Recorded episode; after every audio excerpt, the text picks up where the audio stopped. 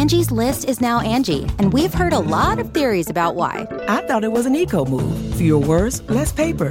No, it was so you could say it faster. No, it's to be more iconic. Must be a tech thing. But those aren't quite right. It's because now you can compare upfront prices, book a service instantly, and even get your project handled from start to finish. Sounds easy.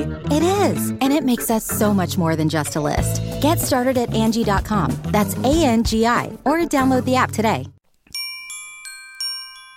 From werewolves and monsters to the modern day slasher, horror fiction has captivated people since ancient Greece. But so many of the genre's most famous and terrifying stories were created, written, or developed by women whose names you might not have ever learned. Until now. I'm Courtney Enlow, and this is a special spooky edition of SYFY WIRE Fangirls Forgotten Women of Genre titled Forgotten Women of Horror. Every day for the week of Halloween, we'll tell you the stories of just some of the women who helped make the horror sphere what it is today. Oh my god. I think he's dead. We can't just leave him here. Oh, tell me, little Miss Prelaw, what's the charge for manslaughter? We make a pact. Right here and now we take this to our grave. When you think of I Know What You Did Last Summer, you probably think of the 1997 slasher, part of a resurgence of modern teen horror filled with hooks, a mysterious fisherman, and scream queens Jennifer Love Hewitt and Sarah Michelle Gellar. What you might not think of is Lois Duncan, who wrote the book that inspired the film and hated every second of the movie that made her creation a bestseller two decades after its publication. But Duncan was far more than this one title. In her publisher's weekly obituary, Beverly Horowitz, senior VP and publisher of Delacorte Press, detailed just how much Duncan changed the landscape of the young adult market and suspense, thrillers, and horror for young women. Lois Duncan's thriller suspense novels led the charge for expanding the YA market, not only in terms of the honesty of her portrayals of teen characters, but also in terms of opening up YA retail accounts. Booksellers came to acknowledge the power of the teen reader. Duncan's work was filled with suspense, and her life was beset by tragedy. Through it all, Duncan's power and voice was in her writing, and she shared it with all of us. Lois Duncan Steinmetz was born April 28, 1934, to Lois and Joseph Steinmetz. Both her parents were successful magazine photographers whose work appeared in publications like Life, the Saturday Evening Post, and Collier's, one issue of which featured Lois as a cover model in an image captured by her father. According to a 2005 biography by Amy Sterling Casil, Duncan would come home and sit in front of the typewriter all evening, the way modern children do with video games and tablets. That said, according to her very active Goodreads user account, Duncan was not exactly a fan of this particular publication. As she wrote in her one star review of the book, an unauthorized biography of my life with a lot of inaccuracies. It's as if the author went online, pulled up every mention of me she could find, and tacked it together without checking anything out. You'd think that if you were writing a biography about a living person, you could at least contact that person for a personal interview. The photo on the cover was pirated off the internet and enhanced to make me look very different than I do. Shame on Rosen Publishing for their sloppily assembled library of author biographies. So when it comes to her youth, we'll stick to the word of the woman herself. Quote, I can't remember a time I didn't want to be a writer. It's the only thing I ever wanted to be. At just 10, Duncan submitted a story to a magazine for the first time and sold her first piece at 13 years old to a magazine called Calling All Girls. In 1952, she started attending college at Duke University. According to a different biography, one by Kimberly Campbell and one Duncan awarded three stars on Goodreads, but wrote that the facts are accurate, the college freshman was not a fan of university life. It was too crowded, too busy, too loud, and Duncan was unable to concentrate on her writing. According to the book, she told her parents she wanted to drop out. But after they expressed concerns, she begrudgingly went back. That is, until she met Joseph Cardozo, a handsome senior who proposed that spring. Duncan would not return to school. Cardozo, however, did. He finished at Duke, then enlisted in the Air Force. Duncan found herself in the role of military wife, moving as his job dictated and focused on housework. This was stifling for the creative Duncan, something she articulated in a poem she wrote at the time. Oh, it's many a mile from our kitchen door to half the world away. I lie at night in the curve of your arm, and I cook your meals by day. All of my life I give to you, and glad that it may be so. But my heart goes roaming many a mile that you will never know. That poem was included in Seasons of the Heart, a collection of Duncan's poetry. In the opening pages, she describes her first marriage. I was married two days after my 19th birthday. Back then, that's what nice girls did. If you felt an urge to do anything more than kiss your boyfriend goodnight, you married him first. My young husband and I were sure that our union was forever. Neither of us had ever met a person who was divorced, and it never entered our heads that we might end up that way. Duncan's first novel, A Love Song for Joyce, written in 1958 under the pen name Lois Kerry, described the struggle of a young woman, the titular Joyce, as she transitions from girlhood to adulthood while attending college. She produced a sequel, A Promise for Joyce, in which things pretty much remain hard for Joyce, relatable. She wrote several other young adult novels, ones Duncan herself would describe as, quote, not very good, but she was writing and completely besotted, her word, by her two daughters, Robin and Kerry. But her marriage struggled. Cardozo had entered law school and became an attorney, and the two rarely spent time together, though they did manage to add a third child, their son, Brett. But at 27, the marriage between Duncan and Cardozo finally fell apart. As Duncan writes in Seasons of the Heart, Cardozo had fallen in love with someone else. And Duncan took her children and moved to Albuquerque, where she was forced, as she puts it, to get a real job, made difficult by her lack of college degree or work experience of any kind.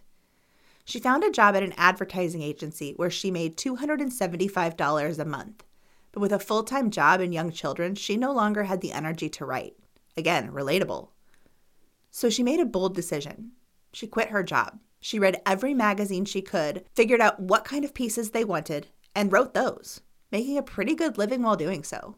She remarried to Donald Arquette and had two more children, Don Jr. and Kaitlyn. Her husband would adopt her older children.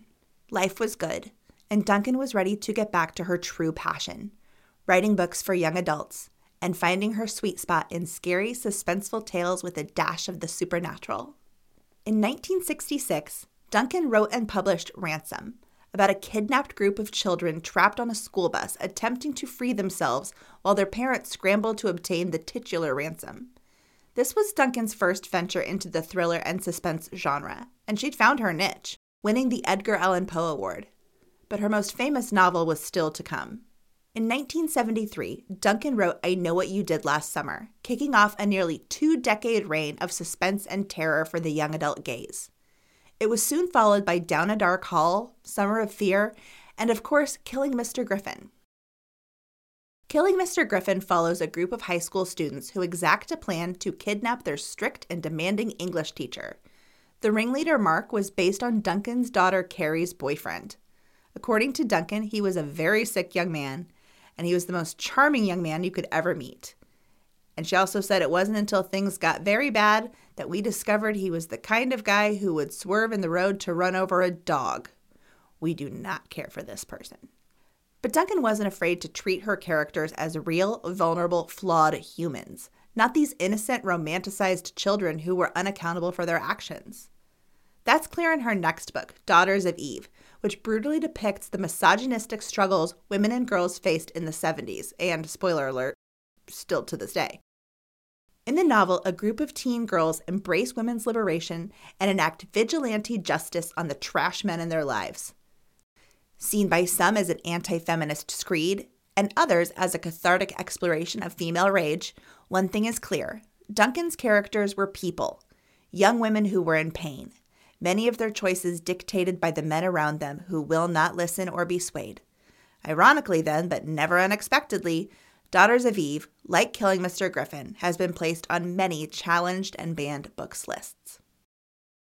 Barry, okay, why would he try to run you over? Why did he make coleslaw on Helen's head? He's fucking with us. Come on, Julie, let's go back to the house. Where's your jacket, Barry? Don't you see? He's got us now. Okay, this is exactly what he wants. We can't go to the police, not now. He's made sure of that. He's just out there and he's watching us and waiting. What are you waiting for, huh? What are you waiting for? I Know What You Did Last Summer is today Duncan's most famous work, in no small part due to the 1997 film starring Jennifer Love Hewitt and written by Kevin Williamson, capitalizing on the success of Williamson's script for Scream. The film was a box office smash, but Duncan was not a fan. In a blog post for Goodreads, she wrote about her lack of control over the film and the experience of watching her teen suspense novel turned into a slasher flick. The lights dimmed, and there was a scenic view of the ocean. How could that be? My story was laid in New Mexico. Then a fisherman with an ice hook appeared on the screen. He wasn't in my book. By now, I was starting to think I'd walked into the wrong theater by mistake. But no, up came the title I Know What You Did Last Summer. I was bewildered.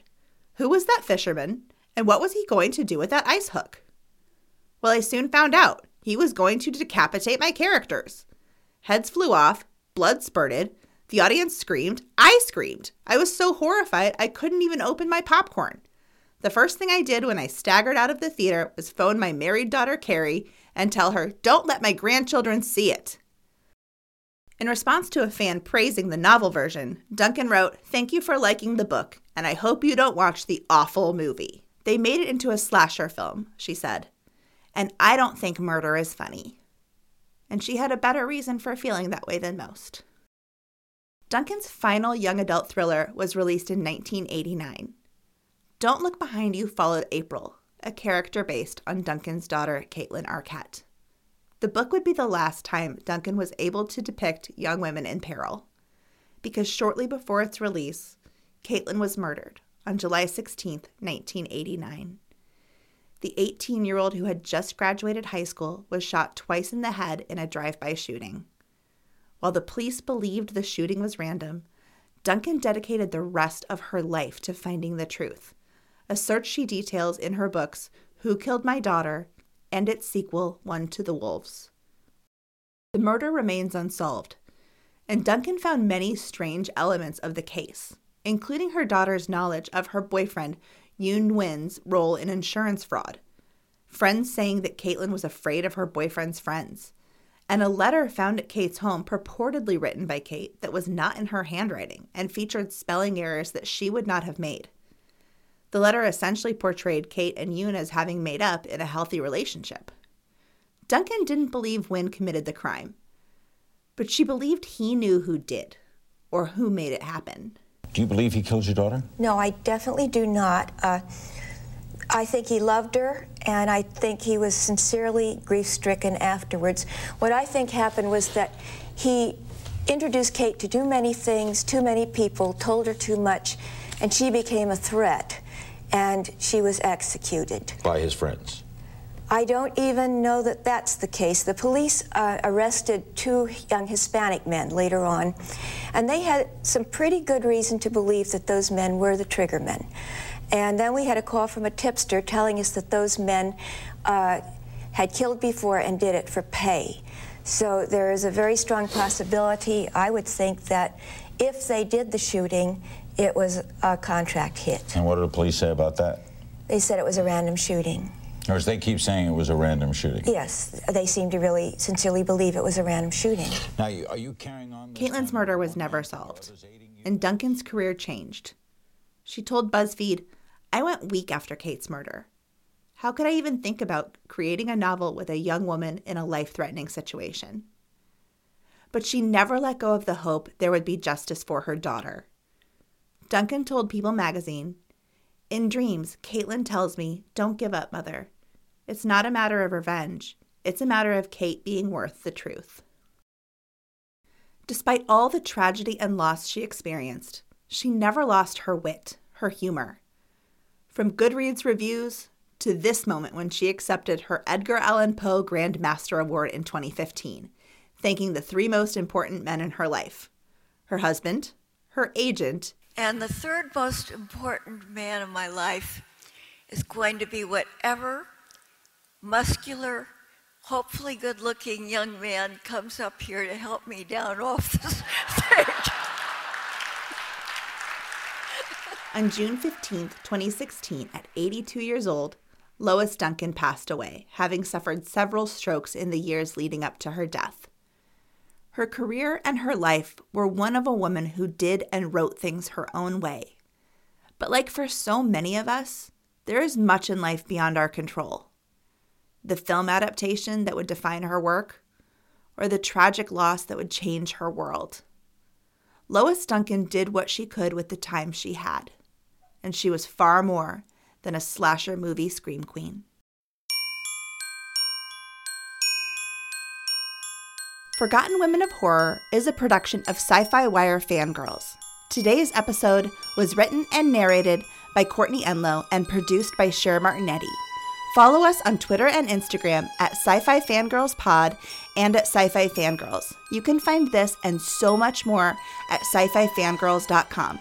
Be sure to subscribe to Forgotten Women of Genre wherever you get your podcasts.